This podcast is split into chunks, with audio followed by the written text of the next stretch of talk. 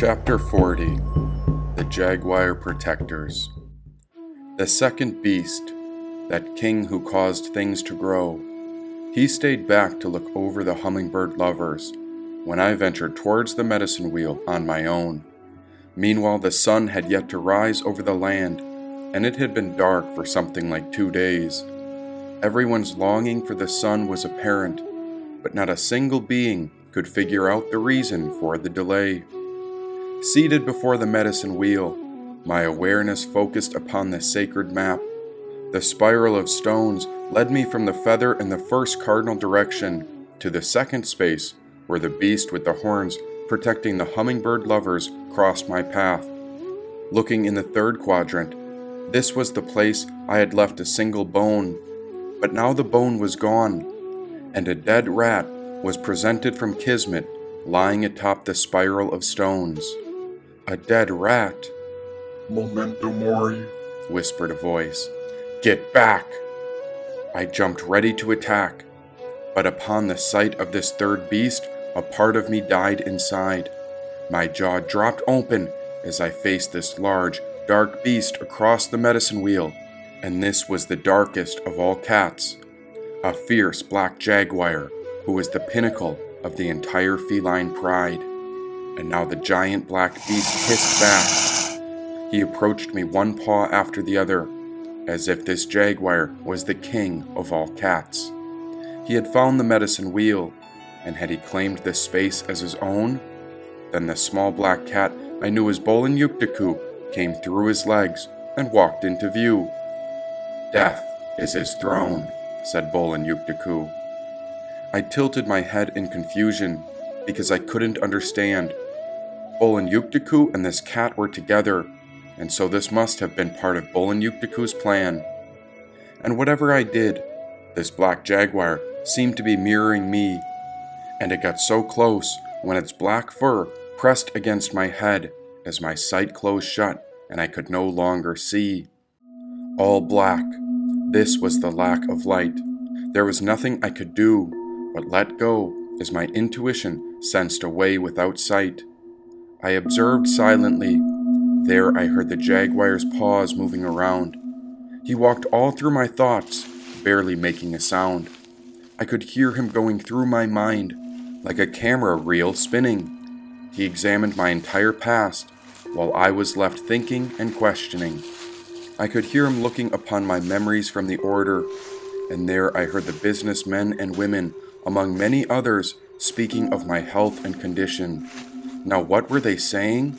The jaguar and I waited within the shadow while we listened to my intuition. And so I heard the men and women of the order whisper We need to get rid of that man named Otto. We can't trust him at work, and I heard he's battled the realms of mental health. He's not fit to work with us. We've got to kick him off our team and get him expelled, said the employees and business people. Oh, great Jaguar, don't tell me that I'm sick. I've done everything to continue on, support the community, and I still walk forward on the path as I have never quit. Are these business people correct? Have I gone mentally ill? Am I a lost cause, and have I lost my will? The jaguar was silent for a moment, and then it was Bolin Yuktaku that I heard. Don't fall into the world's delusions. Our society is sick and addicted to material things, and that is what makes them absurd. The true merit of one's life is the impact you leave, not the job you hold or the money you earn. I'm afraid the people are ill, for who among us recognizes the spiritual soul within? The order is lost in the material delusion, and the great jaguar named Death comes to free us from that illusion. To these men and women of the order, you appear threatening, and to the ways of the working world, you seem strange. But in front of the four great guardians, you are a great protector, for you have gone beyond the human condition, and that is what makes you brave, said Bolin Yuktaku. Then where have I gone? Why is it that I cannot see? All I see is darkness, and why can't I get free? I reached forward and touched the jaguar because I was lost in the total dark. and from the moment I touched him, I felt electricity jump through me and begin pumping through my heart. Without human sight, now I could finally see, for my inner vision was liberated, and now my spiritual sight was set free. I am the incarnation of the great panther, and I'm afraid you've got nothing left. Your body rests upon your tomb, and so it is within this inner darkness of the earth that you are called to rest, said the jaguar. For the entire night I slept, and I could barely move my limbs. There in stillness, I watched my mind in flux while I held on to the great jaguar king as him, Bolin Yuktiku, Kismet, and myself journeyed deeper within. But why are they concerned with my mental health? Because they cannot understand the terrain you travel, and so you appear as foreign to them. Those men and women can become great as they navigate the outward world, but you are a traveler within. Unless you generate great profit for the company, then you would appear ill to the worldly businesswomen and men. But what they cannot see is the damage their industries have done. After all these years of chasing profits, their products, technologies, services, and machines have not quite benefited everyone. Imagine the perspective of the great saints and holy angels. The masses of people have disobeyed what is right. The angels and saints protect the spiritual order, and the inner journey often leads fellow saints, angels, and martyrs into madness and desperation, but these protectors refuse to lose sight.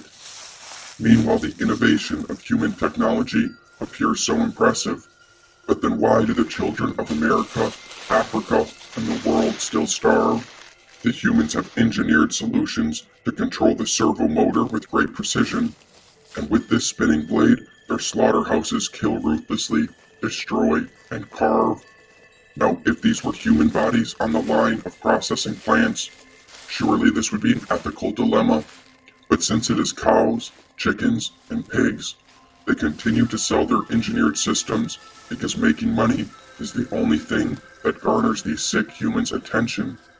It barely matters how the money is made. All they care for is growth year after year. But I'm afraid we've reached the turning point, and to many people, this shift will come with great fear. The world has gone mad because the entire population is mentally ill. You were freed from this disease when you left the Order, and while you set out to understand and even heal the world, everyone else continued their work, followed the broken rules, and ignored the sacredness of the earth. The humans cannot continue on in the same way, for if they call you mentally ill, then they cannot comprehend how sick we all are. For ages I have stayed hidden in the darkness, and today I extend a call forth to all Jaguar protectors, said the Jaguar. Then if we are all sick, how do we heal? Teach us, great Jaguar. The darkness is almost too much to take in and feel. The sickness stems from the mind, and so I will teach you a mantra. This is protection for the mind stream. It is a repetition of a phrase, words, or chant, and this is a pathway into Tantra. There are many great mantras, and these sacred repetitions are often names for God and the divine. These help direct our focus back to that which is true, pure, and peaceful, and so this is a way to reclaim and tame the mind. Listen to these words protect her. We will protect this earth because we are protectors, said the Jaguar. Protect her? Yes, protector. And if the men and women of the old order believe in a savior outside of themselves, then this makes them appear as an individual alone. But rather, humans are quite mutable, so we must cultivate a link to the divine on our own. This link connects us with God the Source, and once connected, we see how the source of God manifests in many forms, for everything that was ever born has a link to God, even while the universe transforms. And when it comes to the mutable human, they are not an individual alone, but rather they embody collective energy always changing. Like lenses upon a camera, they can gaze out into the unfolding world and see the four directions, and there they will find the four heavenly thrones. Some days humans are joyful, others are depressed and sad. The spectrum ranges from the greatest of great to the very worst at the bottom of the bad. The human person should know they are not their body. So who is this human but a spirit within? And so the Eagle King cries out, But who is willing to give up their body and mind to begin the journey of healing karma and sin? Now, for those who ask the question, Who am I within?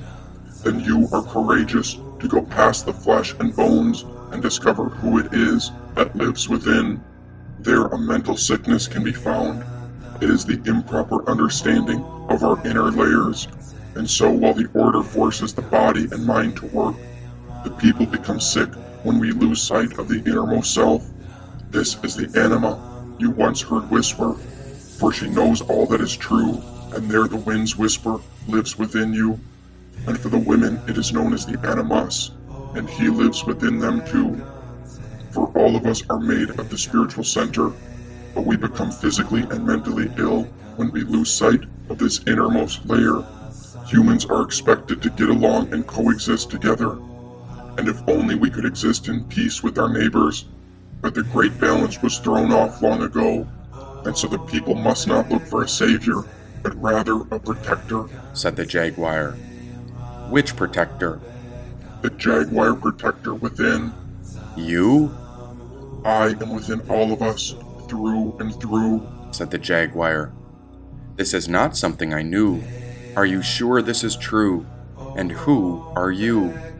It was silent for a moment, and so I waited like a witness. Then Bolanyuktiku emerged beside me and spoke. This jaguar is my earthly father, who comes from the king named Forgiveness. With my hand upon the jaguar, I wouldn't dare let go, for as long as I touched him, it seemed I could venture into the infinite space and see through the unknown. We are living upon the wheel of time, and this fortune is called life which is a spark of the spiritual self growing into the body to sense, smell, survive, and navigate through what the mind believes as right. Ah, so, but we must keep the spirit in sight, for this is the jaguar protector within. This is the awakened seed, or the Bodhi, which illuminates the liberation beyond the heaviness of suffering and sin. Buddha is that nature, he and she is the one who journeyed out of the kingdom, and there they found the medicine wheel that guides the wheel of time. There have been other names called Krishna, Jehovah, Allah, Ram, Sita, and Shiva, for these are names of the spiritual center that have turned the medicine wheel one by one, all in a line. For the humans of past ages, they label such beings as a god or savior and this is their connection to the Heavenly Father and Holy Mother, the invigorator, the propeller, or the protector, who links us to the Divine Redeemer. Now, while everyone looks to these stories and sees the person as an individual, the great protectors within are focused upon the medicine wheel alone. For the protector knows that all humans live to die, and so this brave soul has found the courage to visit me where I remind them how they'll dissolve back into dust and bones. I remember when Jesus came, where the kingdom of God was a dream shared by all the oppressed in his day, a dream that looked to the end of suffering, sin, and death, for a birth of a new world, including righteousness, justice, peace, health, prosperity, even perhaps immortality. Jesus seeked everything that makes for human well-being and fulfillment Although Jesus did not create the dream of this kingdom, he shared the popular expectation of its imminent and future fulfillment. Jesus, nonetheless, incarnated that dream in his life and in the possibilities he opened up for those he touched and moved. And so that dream shifted from something imaginary to something real. Through the power of his poetic genius and the depth of his love, Jesus reached into God's future and brought a living seed of that future into the present, a Bodhi seed that, as he described, grows in the darkness and breaks forth into light unexpectedly. In the quest of the historical Jesus, it is said that Jesus threw himself upon the wheel of time with an attempt to bring it to a halt, to bring this world to an end and usher in the kingdom of God in its fullness and power. But the wheel continued to turn, and it crushed him. Even now, his mangled body hangs on the wheel of time as it turns. And is this his victory and his reign? I often wonder if this could have been the opposite. What if the wheel of the world was stuck? And what if Jesus pushed and pushed, but it would not move? So finally, Jesus threw his body upon it to get the wheel going, and as the spiritual wheel turned, it crushed his physical body, said the Jaguar protector. With my right hand on the Jaguar, my other hand brushed upon the medicine wheel. This is the wheel that Jesus gave his life to turn. It was the solution so that all beings could heal.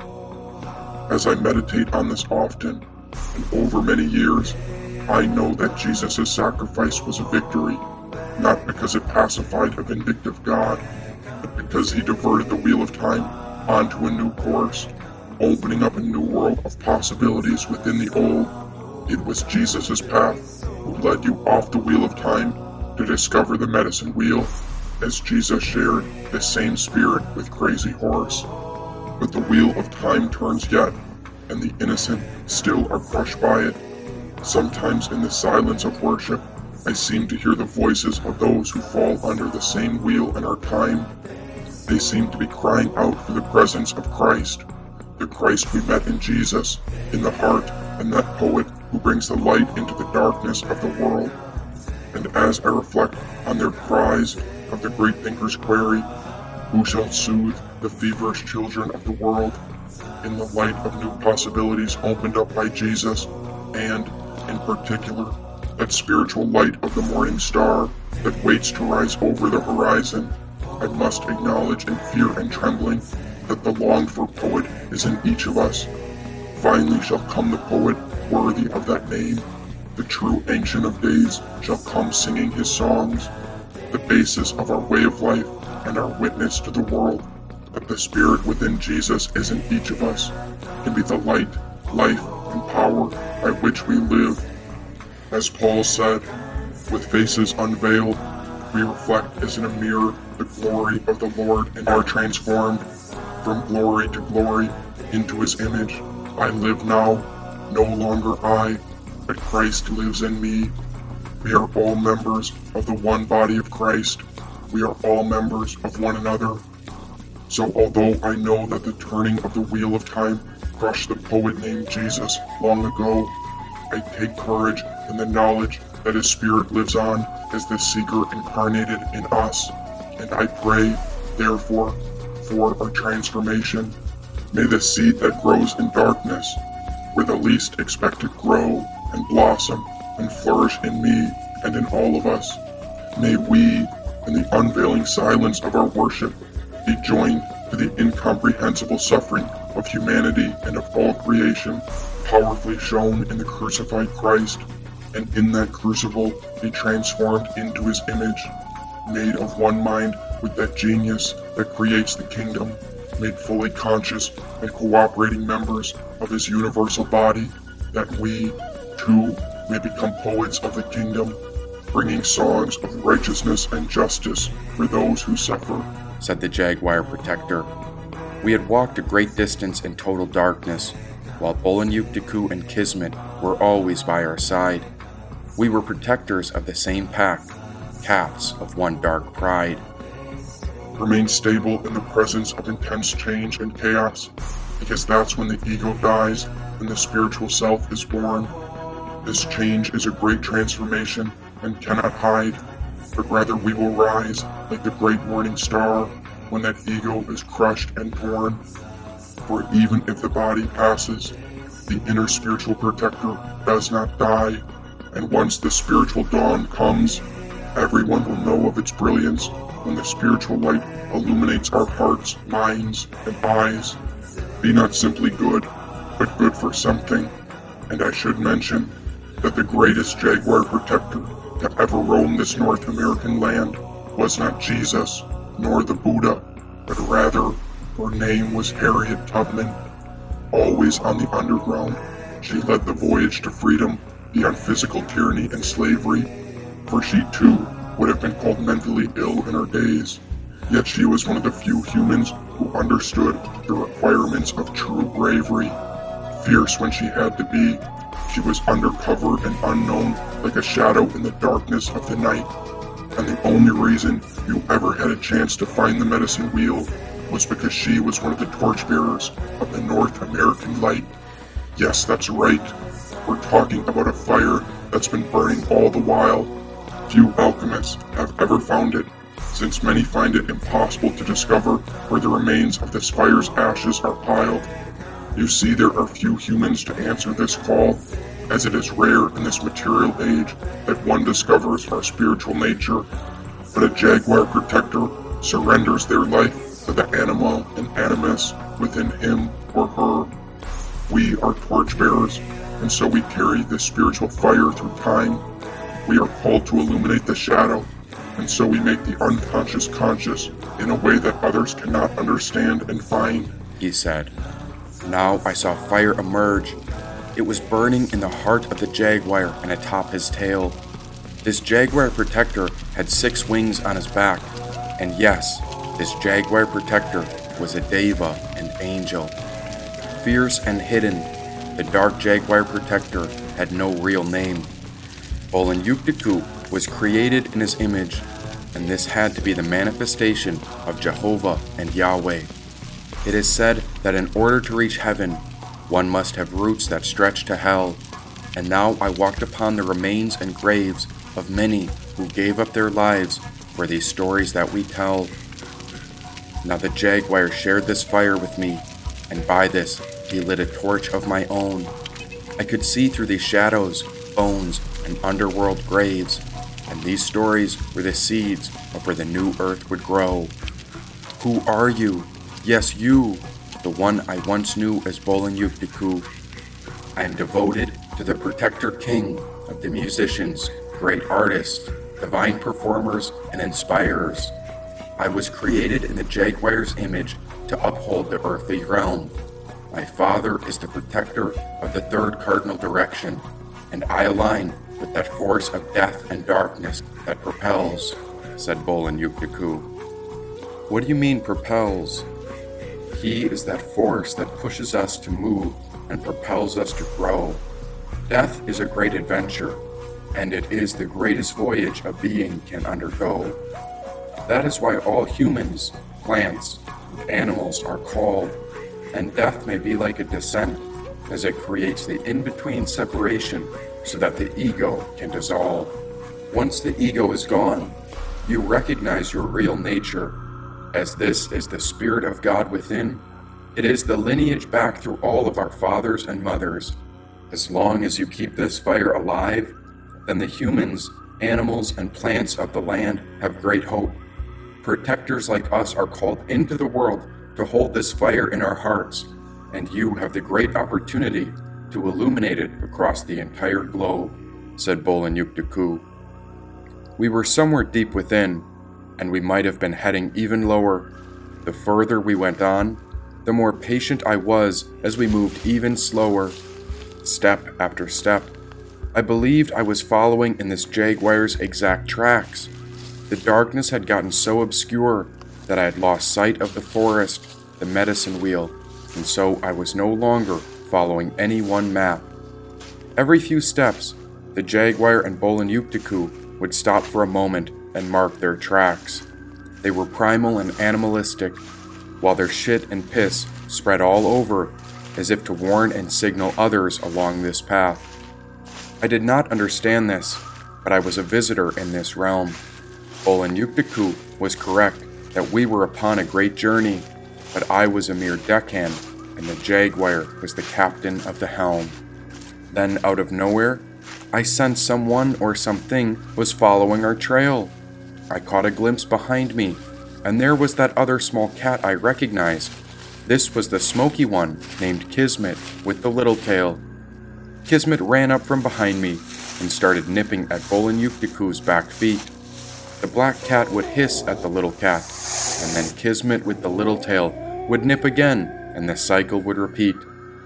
Bolan did not want to be bothered, but little Kismet just wanted to play. All the felines had black noses, and all of them were at home in the shadow behind the sun's day. Where are we going? We are going along the path of protectorship, and that's all you need to know for now. It barely matters where you alone end up, because if you remember why you're going along this path, then you would recall the Bodhisattva vow, said Bolan Yuktiku. A vow? Why, yes, I remember. I read those Buddhist scriptures, and so my path is dedicated to the great relief of suffering for all sentient beings. It does not matter what happened to my body or mind, for we walk this path so that all can be liberated and free. Yes, now I see. But what about this little cat? Kismet appeared to have followed us. How about that? said the jaguar without looking back. The jaguar showed me many things in the darkness, and these things could only be found within a spacious gap. This is what death was, and maybe death was the gateway into the in between, a bardo, and from there I would find the way along this mysterious dark map. One has to understand death in the right way, and I therefore will now begin with the separation. You know that a human only lives for a certain time, and then, in accordance with nature, he or she is dissolved into spirit, soul, and body, and the body is dissolved in putrefaction and death. Then the natural fire in the body, the warmth of the body, stops, and the basic radical moisture of the body stops flowing. Then the spirit and soul leave the body, and the body is put into the earth, and there, through the process of putrefaction, it disintegrates into its elementary parts, each one returning to its element. The earth devours the earthly parts of the body, the water the liquid, and so on. Spirit and soul, however, return to their origin, but they should not remain separated from their body forever, and therefore are reunited with it in a better composition later on through divine artifice, so that afterwards they will no longer be separated, and the highest value of union lies in the fact that these elements become an inseparable melting together of all parts into one said the jaguar. There a great beacon appeared. Far off in the distance, I saw an iron dragon towering over a great sea when I stopped by the onset of this fear.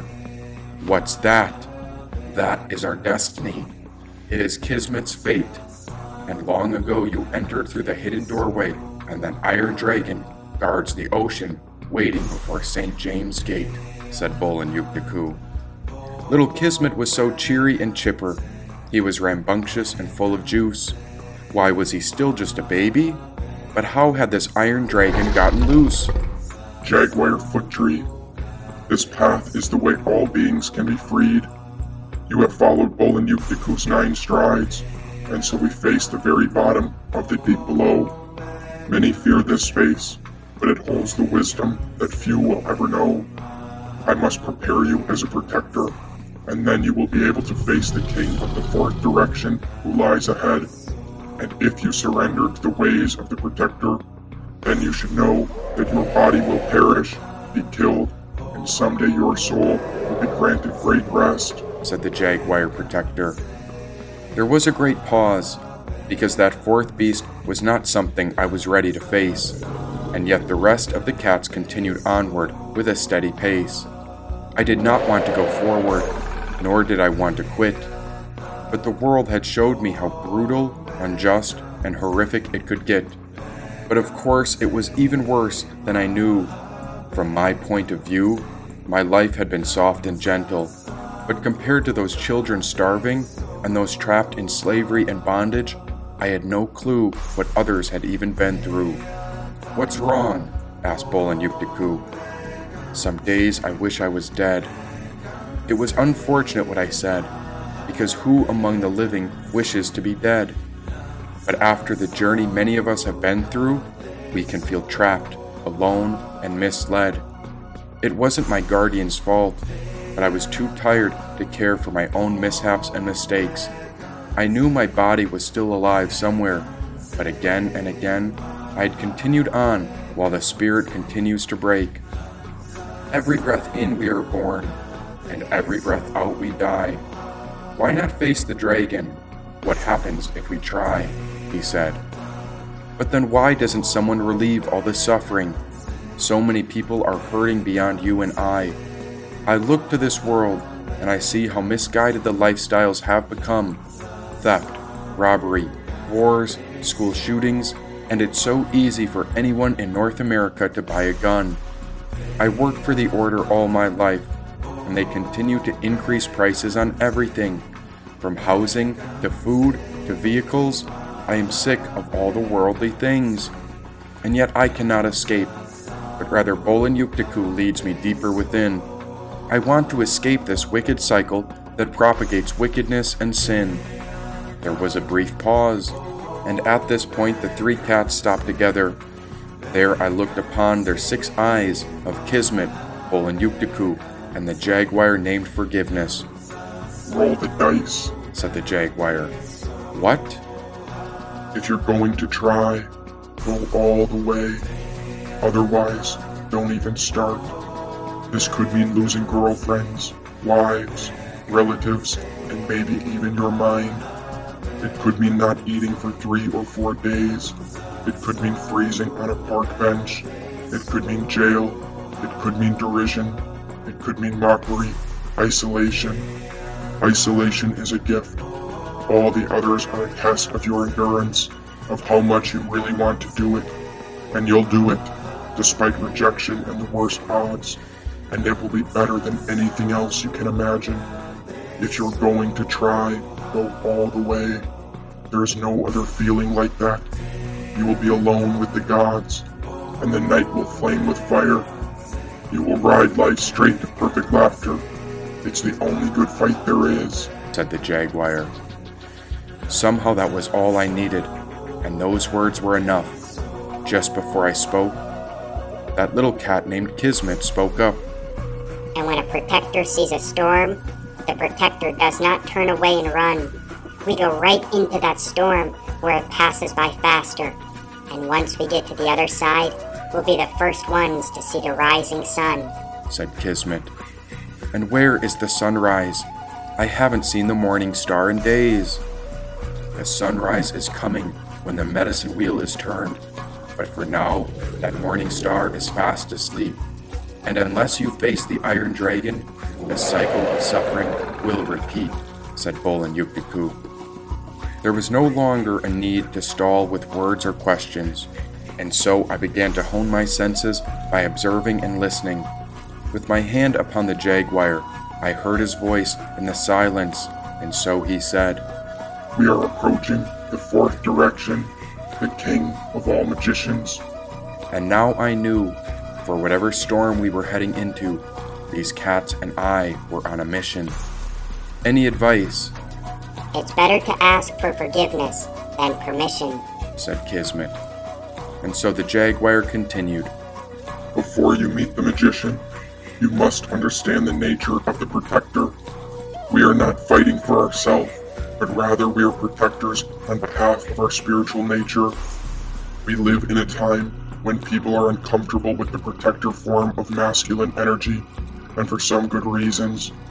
Women, especially, are uncomfortable with it because they've often been the most direct victims of its shadow form.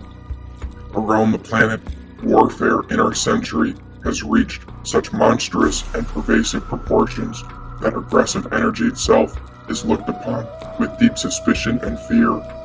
This is the age in the West of the soft masculine, and it is a time in which radical feminists raise loud and hostile voices against the protector energy. In the liberal churches, committees are removing such warlike hymns as Onward Christian Soldiers and the Battle Hymn and the Republic from the hymnals. But we cannot cut off masculine aggressiveness at its root, or that would fall under the power of this archetype. We can't just take a vote and vote the protector out. Like all archetypes, it lives on in spite of our conscious attitudes toward it. and like all repressed archetypes, it goes underground, eventually to resurface in the form of emotional and physical violence, like a volcano that has laid dormant for centuries, with the pressure gradually building up in the magma chamber. Since the Protector is an instinctual form of energy, then it is here to stay, and it pays to face it, said the Jaguar. That's why we head into the storm. If we were to sit and hide, the storm could last twice as long. But by running through it, we move past it even faster if we are willing to face the storm head on, whispered Kismet. Jane Goodall, who lived with chimpanzee tribes for years in Africa, which, by the way, chimpanzees are 98% what humans are. She first reported that they are basically loving, peaceful, and good willed animals. However, a few years later, Miss Goodall released new evidence that she discovered warfare, infanticide, child abuse, kidnapping, theft, and murder among her peaceful chimpanzees. The idea here is that, like chimpanzees, human beings are governed by instincts, the same instinct that governs the feelings and behaviors of other animals, which includes the urge to fight. We see this in the business executives and insurance salesmen going off into the woods on weekends to play war games and to hide among the trees and organize assaults with paint guns or to practice survival and to be at the edge of danger, of death, to strategize. What is the hidden energy form behind the city gangs? What accounts for the popularity of Rambo, Apocalypse Now, and warlike movies and video games? We may even deplore the violence in these movies and games, but the Protector still remains very much alive within us. All we have to do is glance over human history, which has been defined in large part by war. We see the great Protector traditions in nearly every civilization. The world has been shaken by wars, and a third and final one still hangs over our heads. Something is going on here, and what is the reason for this? Is this the result of the infantile rage in grown men? The protector that I have become, along with my tribe, is not to be identified with human rage in any way, but rather we stand for quite the opposite. We believe that this masculine protector energy form persists because the protector is the basic building block of masculine psychology, and it is rooted in our genes. When we examine the protector traditions closely, we can see what they have accomplished in history. For example, the ancient Egyptians were for centuries a very peaceful and gentle people. They were safe in the isolated Nile Valley from any potential enemies. These enemies were held at bay by the surrounding desert and by the Mediterranean Sea to the north. The Egyptians were able to build a remarkably stable society.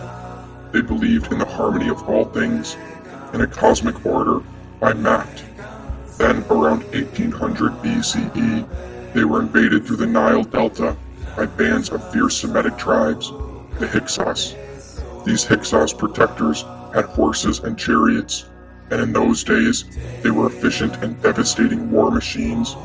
The Egyptians, unaccustomed to such aggressiveness, were pushovers.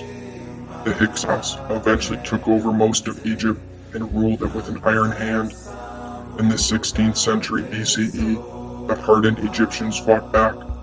New pharaohs arose from the south who united their native king energy with newfound protector energy. They drove northward with tremendous ferocity.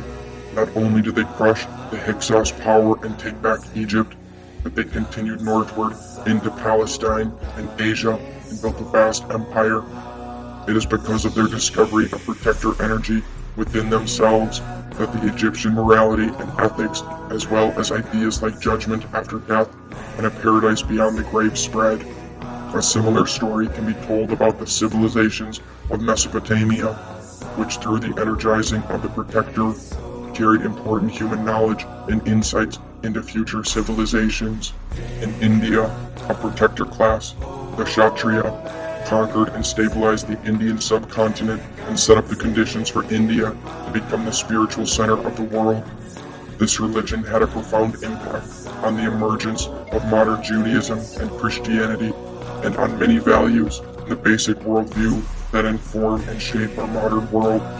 The biblical Hebrews were originally a protector people and such followers of a protector God, the God of the Hebrew Scriptures, Yahweh. Under the protector King David, the benefits of his new religion, including its advanced ethical system based on the protector's virtues, were consolidated through Christianity, which drew heavily on its Hebrew heritage. Many of these Hebrew ideas and values were carried by the European protector classes to the four corners of the world. Think of Marcus Aurelius and the Spartans. They changed the history and fate of this world.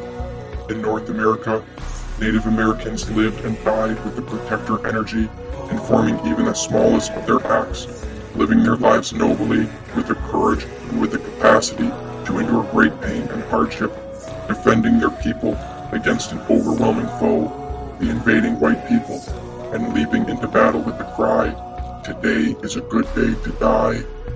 Perhaps we need to look with an unbiased eye at the great protectors and the great strategists, men of great courage, and the men devoted to causes greater than their own personal survival. And we may need to reevaluate the Japanese samurai tradition and the aesthetic discipline, utterly loyal men who built the nation of Japan, ensured the survival of its culture, and are today in business suits upon the planet the protector energy is indeed universally present in us men and the civilizations we create, defend, and extend.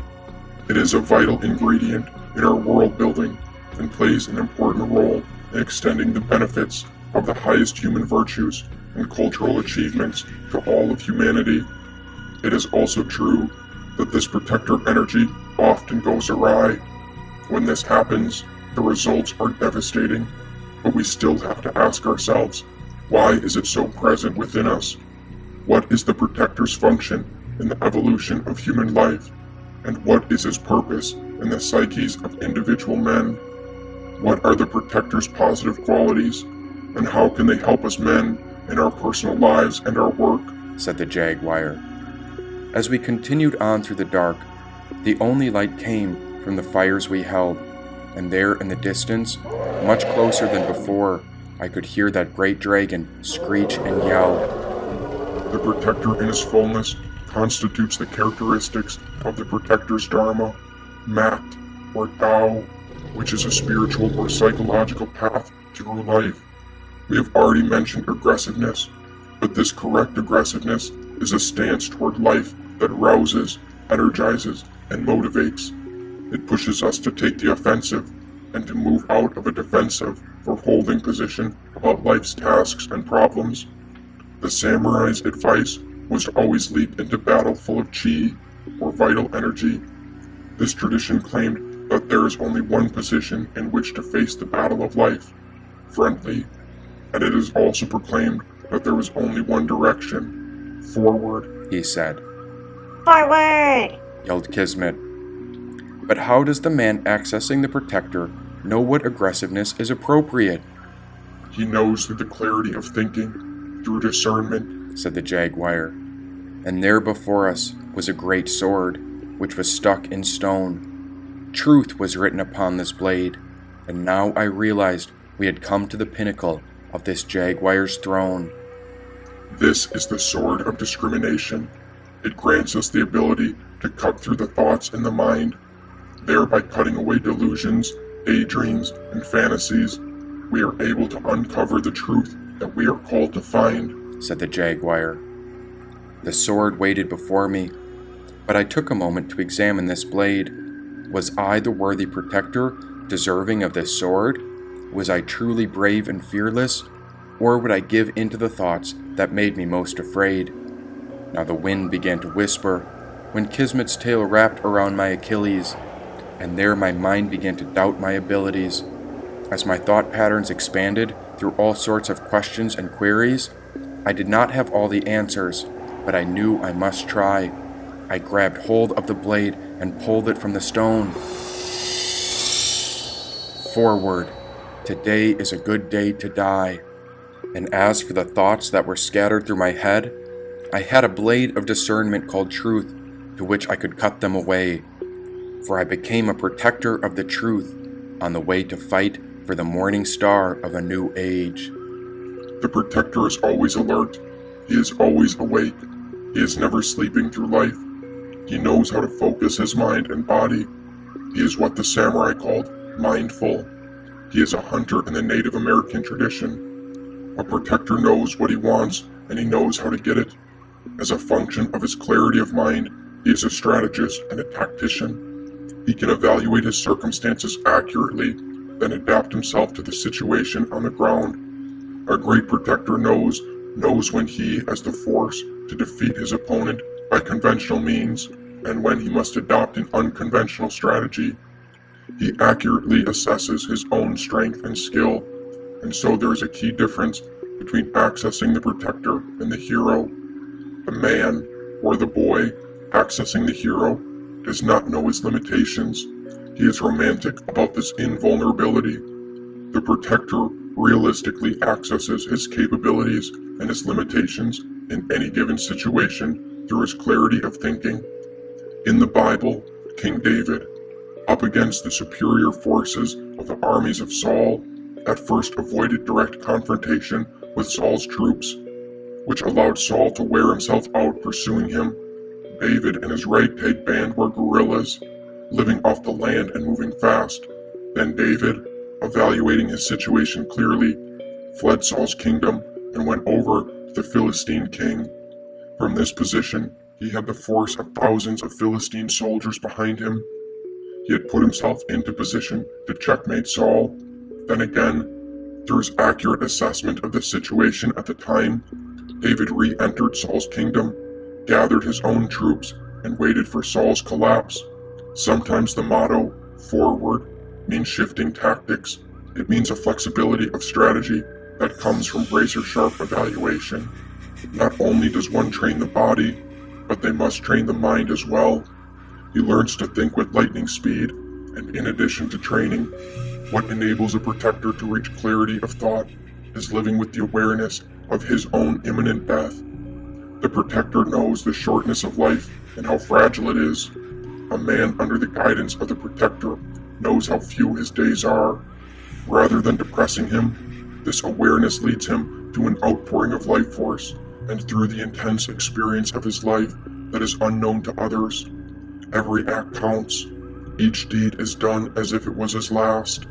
The samurai swordsmen were taught to live their lives as if they were already dead. There is no time for anything but meaningful acts if we live with death as our eternal companion. There is no time for hesitation. The sense of the imminence of death energizes the man accessing the protector energy to take decisive action. This means that he engages life. He never withdraws from it. He doesn't think too much because thinking too much can lead to doubt, and doubt to hesitation, and hesitation to inaction. Inaction can lead to losing the battle. A man who is a protector avoids self consciousness as we usually define it his actions become second nature. It becomes an unconscious reflex action, but they are actions he is trained for through the exercise of enormous self-discipline. This is how Marines are made. A good Marine is one who can make split-second decisions and then act decisively. The Protector energy is concerned with skill, power, accuracy, and with control, both inner and outer, psychological and physical. The Protector energy is concerned with training men to be all they can be in their thoughts, feelings, speech, and actions. Unlike the hero's actions, the Protector's actions are never overdone, never dramatic for the sake of drama. The Protector never acts to reassure himself that he is as potent as he hopes he is. The Protector never spends more energy than he absolutely has to, and he doesn't talk too much. And there is another aspect of the Protector's interest and skill, which is his mastery of the technology that enables him to reach his end goal. He has developed skill with the so-called weapons he uses to implement his decisions. His control is, first of all, over his mind and his attitudes. If these are right, the body will follow. A man accessing the protector archetype has a positive mental attitude this means he has an unconquerable spirit, and he has great courage, that he is fearless, that he takes responsibility for his actions, and that he has self discipline. Discipline means he has the rigor to develop control and mastery over his mind and over his body, and that he has the capacity to withstand pain, both psychological and physical. He is willing to suffer to achieve what he wants to achieve. No pain, no gain, we say.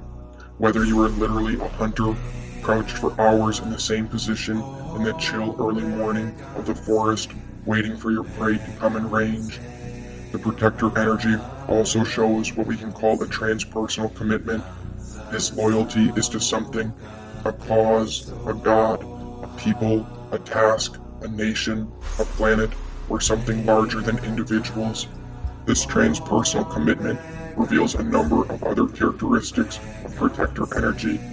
First, it makes all personal relationships relative. That is, it makes them less central than the transpersonal commitment. Thus, the psyche of the man who is adequately accessing the protector is organized around his central commitment. This commitment eliminates a great deal of human pettiness. Living in the light of lofty ideals and spiritual realities such as God, democracy, freedom, or any other worthy transpersonal commitment so alters the focus of a man's life. That means petty squabbling and personal ego concerns barely matter. There is a story about a samurai attached to a household of a great lord. His lord was murdered by a man from a rival house, and the samurai was sworn to avenge his lord's death. After tracking the assassin for some time, after great personal sacrifice and hardship, and after braving many dangers, the samurai found the murderer. He drew his sword to kill the man, but in that instant, the assassin spit in his face. The samurai stepped back, sheathed his sword, and turned to walk away, said the Jaguar.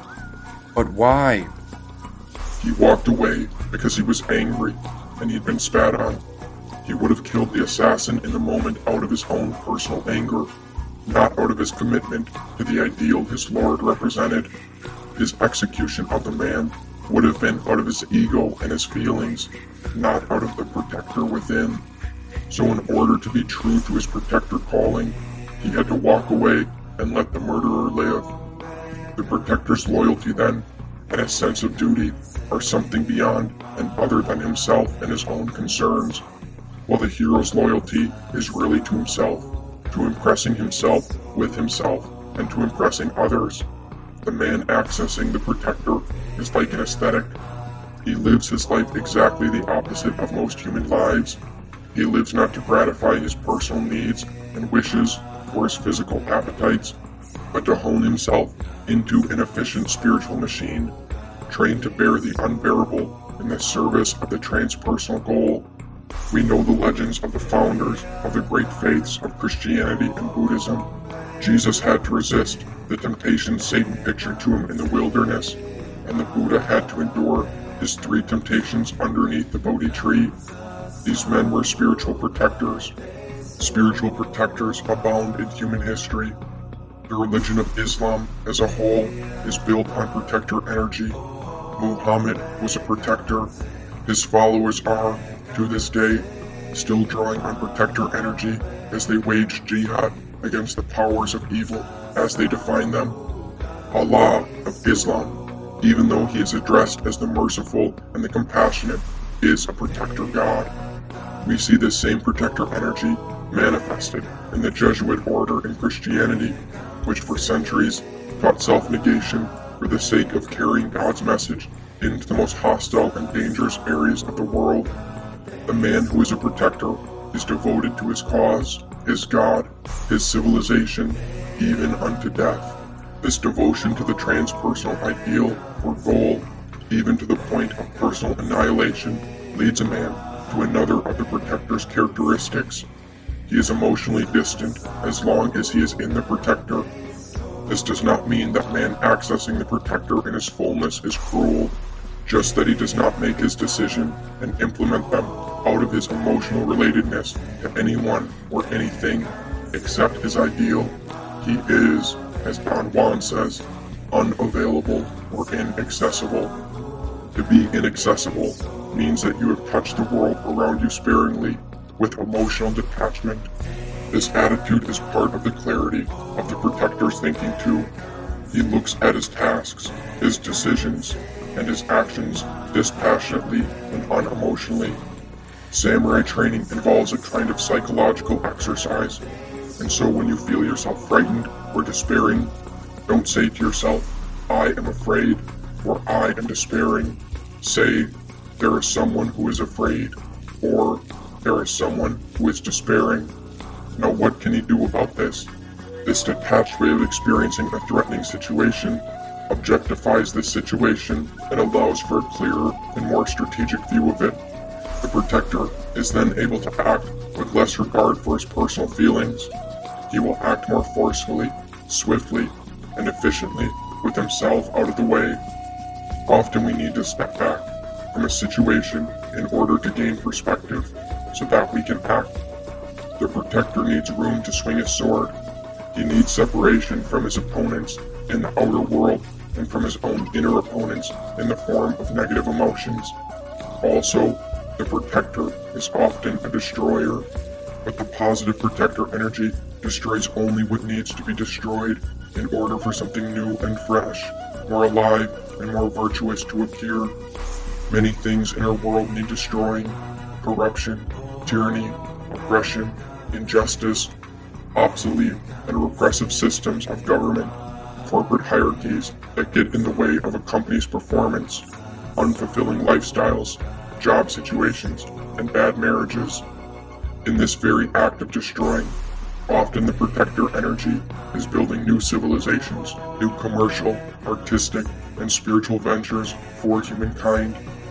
When the protector energy is connected with the other mature masculine energies, something truly splendid emerges. When the protector is connected with the king, the man accessing these powers is consciously stewarding the realm, and his decisive actions, clarity of thinking, discipline, and courage are in fact creative and generative. The protector's interface with the magician archetype, which is to come, is what enables a man to achieve such mastery and control over himself and his weapons.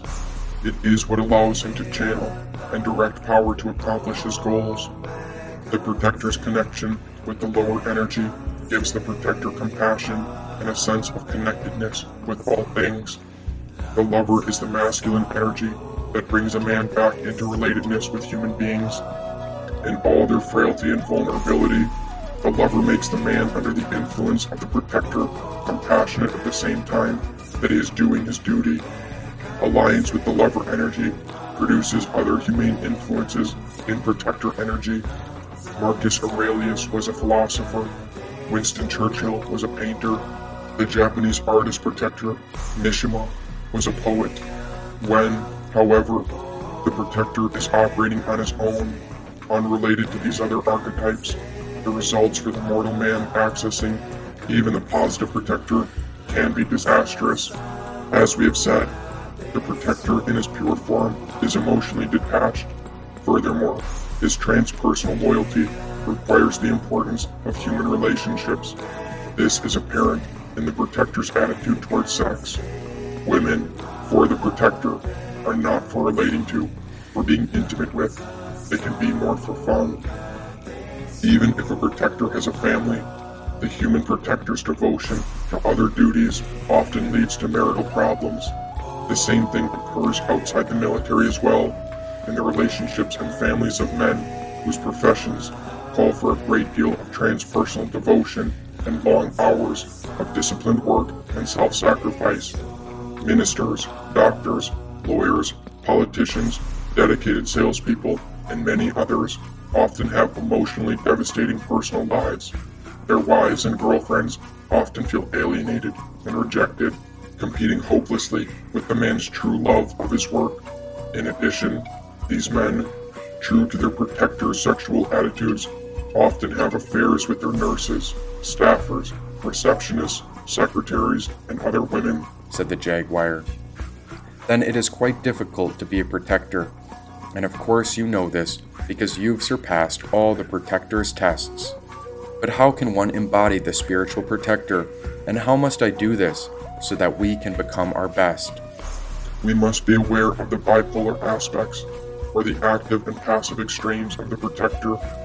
Here we have the sadist and the masochist. The protector's detachment from the human relationships leads to real problems as we are suggesting. These problems have become enormously hurtful when destructive to a man when he is caught in the protector's bipolar shadow. We should examine the sword you now carry. If you were to have a family, you mustn't run that family like the Marine Corps. You cannot let remarks and behavior toward your wife and children become depreciating, critical, and commanding. This would create a great distance between you and the family who loves you. Under the power of the sadist, one has his emotional sword out, swinging at everyone. Though detachment in itself is not necessarily bad as we've explained, it does leave the door open to the demon of cruelty. Because the protector is so vulnerable in the area of relatedness, and the man under the influence of the protector needs to have his mind and feelings under control, not repressed, but under control. Otherwise, cruelty will sneak in the back door when you're not looking. There are two kinds of cruelty cruelty without passion and cruelty with passion. An example of the first kind was a practice the Nazis used in training. The candidates looking to become officers would raise puppies, caring for them in every way, tending to them when they are sick, feeding, grooming, and playing with them. Then, at an arbitrary moment decided upon by their higher commander, these men were ordered to kill their puppies, and to do so with no sign of feeling. This training in unfeeling sadism turned these men into killing machines that manned the death camps without emotion while they tortured and murdered millions of humans, thinking they themselves were good fellows. Sometimes, though, the sadist cruelty is passionate. In mythology, we hear of avenging gods and the wrath of God. In India, we see Shiva dancing the dance of universal destruction. In the Bible, Yahweh orders the fiery destruction of whole civilizations. Early in the Old Testament, we see this anger and vengeful God reducing the planet to mud through a great flood, killing off nearly every living thing. The Protector, as the avenging spirit, comes into us when we are very frightened and very angry. A kind of bloodlust, as it is called, comes over men in stressful situations of actual combat, as well as in other stressful life situations. This kind of sadistic protector actually loves such carnage and cruelty Along with this passion for destruction and cruelty goes a hatred of the weak, of the helpless and the vulnerable. We see this same kind of sadism displayed in the boot camp in the name of supposedly necessarily ritual humiliation designed to deprive recruits of their individuality and put them under the power of a transpersonal devotion. Far too often, the drill sergeant's motives are that of the sadistic protector seeking to humiliate and violate the men put in his charge, and sometimes the sadistic protector's cruelty is directly related to what is wrong with the hero energy. This bipolar aspect of the protector carries into adulthood the adolescent insecurity, violent emotionalism, and the desperation of the hero as he seeks to make a stand against the overwhelming power of the feminine, which always tends to evoke the masochistic or cowardly pole of the hero's dysfunctional shadow. The man under the influence of the shadow protector's bipolarity is unsure of his legitimate phallic power and is still battling against what he experiences as the very powerful feminine against everything supposedly soft and relational. Even in manhood, he still feels terrified that he will be swallowed up by it. His desperate fear of this leads him to brutality. Although we may all become vulnerable to the sadistic protector at some time or another, there is a particular personality type that has this energy in spades, as we say. This is the compulsive personality disorder. Compulsive personalities are workaholics, constantly with their noses to the grindstone. They have a tremendous capacity to endure pain, and they often manage to get an enormous amount of work done. But what is driving their nonstop engines is deep anxiety, the hero's desperation. They have a very slim grasp on a sense of their own worthwhileness. They don't know what it is that they really want, what they're missing, and what they would like to have. They spend their lives attacking everything and everyone in their jobs, the life tasks before them, themselves, and others. In the process, they are eaten alive by the sadistic protector and soon reach burnout. We know these people. They are the managers who stay at the office long after everyone else has gone home. And when they do finally go home, they seldom have a good night's sleep. These are the ministers, social workers, therapists, doctors, lawyers, salesmen who literally work day and night trying to plug the physical and psychological holes in other people, sacrificing their own lives for the sake of saving others. In the process, they really do a lot of harm, both to themselves and to those others who can't measure up to their impossible standards. They can't measure up to their own standards, so they mercilessly abuse themselves. If you have to admit to yourself that you really don't take care of yourself, that you don't care for your mental and physical well being, then this bipolar aspect of the protector has likely gotten you. Of course, this dysfunctional protector energy in the military has obvious examples, but what may not be so obvious is that revolutionaries and activists of all kinds also fall into the sadistic pull of the bipolar protector. The old saying is that we become what we hate applies here. It is a sad truth that the leaders of revolutions, be it political, social, or economic, often become the new tyrants and the new oppressors once they have ousted their previous tyrants. Salespeople and teachers, along with many other professions, can easily fall prey to compulsive, self driven, workaholic patterns, and they will eventually snap year after year, target after target, growth goal after growth goal, as they fight to reach the top. Then one day, something collapses inside of them. One morning, they get up and realize they are shaking and terrified to go to work. They may even have the most overwhelming urge to cry at the most inappropriate times and may even force themselves to go on for months. At a point, there may come a day when they arrive at work and it all seems unreal. Then it may come to a time that a doctor is called before he or she admits himself or herself to the hospital. In this case, the sadistic protector has overpowered the person. It has eaten them alive.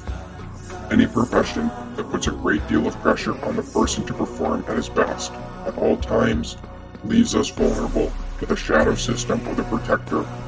If we are not secure enough in our own inner structure, we rely on our performance in our outer world to bolster our self-confidence.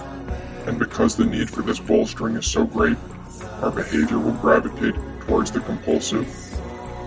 The man who becomes obsessed with succeeding has already failed. He is desperately trying to repress the masochist within him, yet he is already displaying masochistic and self-punishing behaviors. The masochist is the passive pole of the protector's bipolar aspect, that pushover that just lays beneath the abuser's rageful displays. Men are right to fear the coward within them, even if they don't have the sense to fear their macho exteriors.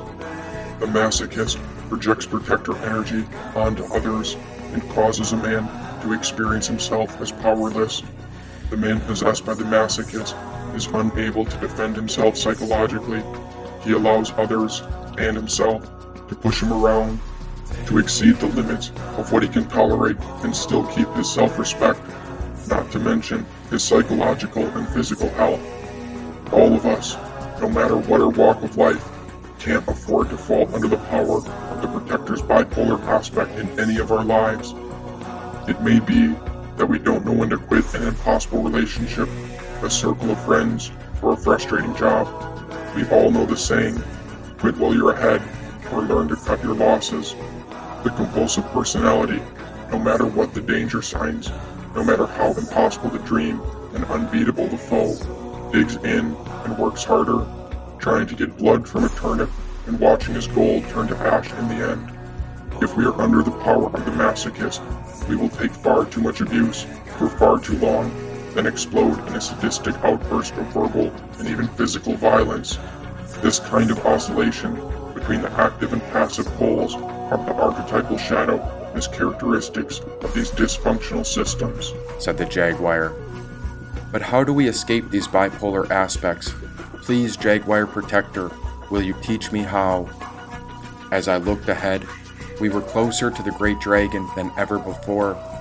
I watched it emerge out of a great sea when the Iron Dragon, who was the fourth heavenly king, began to soar. If we are possessed by the active pull of the Protector Shadow, we will experience the sadistic form and we will abuse ourselves and others. If we feel that we are not in touch with the Protector, we will be possessed by his passive pulls. We will be cowardly masochists. We will dream but not be able to act decisively to make our dreams come true. We will lack vigor and be depressed. We will learn the capacity to endure the pain necessary for the accomplishment of any worthwhile goal. If we are in school, we won't get our assignments done. We won't get our papers written. If we are in sales and we are assigned a new territory, we'll sit and stare at the list of all the contacts we need to make and not be able to pick up the phone and start calling. We will lose at the task ahead and be defeated before we start. We won't be able to lead in the battle. If we are in politics, instead of being able to face the issues and the public concerns friendly, we'll duck and dive, seeking a way out of direct confrontation. We need to ask ourselves not if we are possessed by one or by both poles of the system, but in what ways we are failing to access properly the masculine energy potentials available to us. If we are accessing the protector appropriately, we will be energetic, decisive, courageous, enduring, persevering, and loyal to some greater good beyond our own personal gain. At the same time, we need to mix the protector with the energies of the other mature masculine forms the king, magician, and the lover. If we are accessing the protector in the right way, we will, at the same time that we are detached, be warm, compassionate, appreciative, and generative. We will care for ourselves and others. We will fight the good fights in order to make the world a better and more fulfilling place for everyone and everything. Our war making will be for the creation of the new, the just, and the free, said the Jaguar. I carried the fire like a pentacle in my heart and the cup in my medicine bag. I had the sword in one hand, yet the queen still had taken hold of my wand where she sat behind a luminous flag. There before me at the edge of the fourth realm, I saw the entrance to the sea, and this space was filled with sea serpents, and all of them had their eyes on me. Then I watched the iron dragon flying high, which had ten horns, each with a crown. These were the ten wisdom, or Mahavidyas, which were all royal queens, with multiple arms, fierce weapons, and gowns. And so the jaguar spoke. This is as far as I can go, and now it is time to meet your destiny. Forward, my protector. It is time to grow, so step into infinity. But what about this dark night? Is this some kind of warning? There may be pain in the night, but joy comes in the morning, said the jaguar.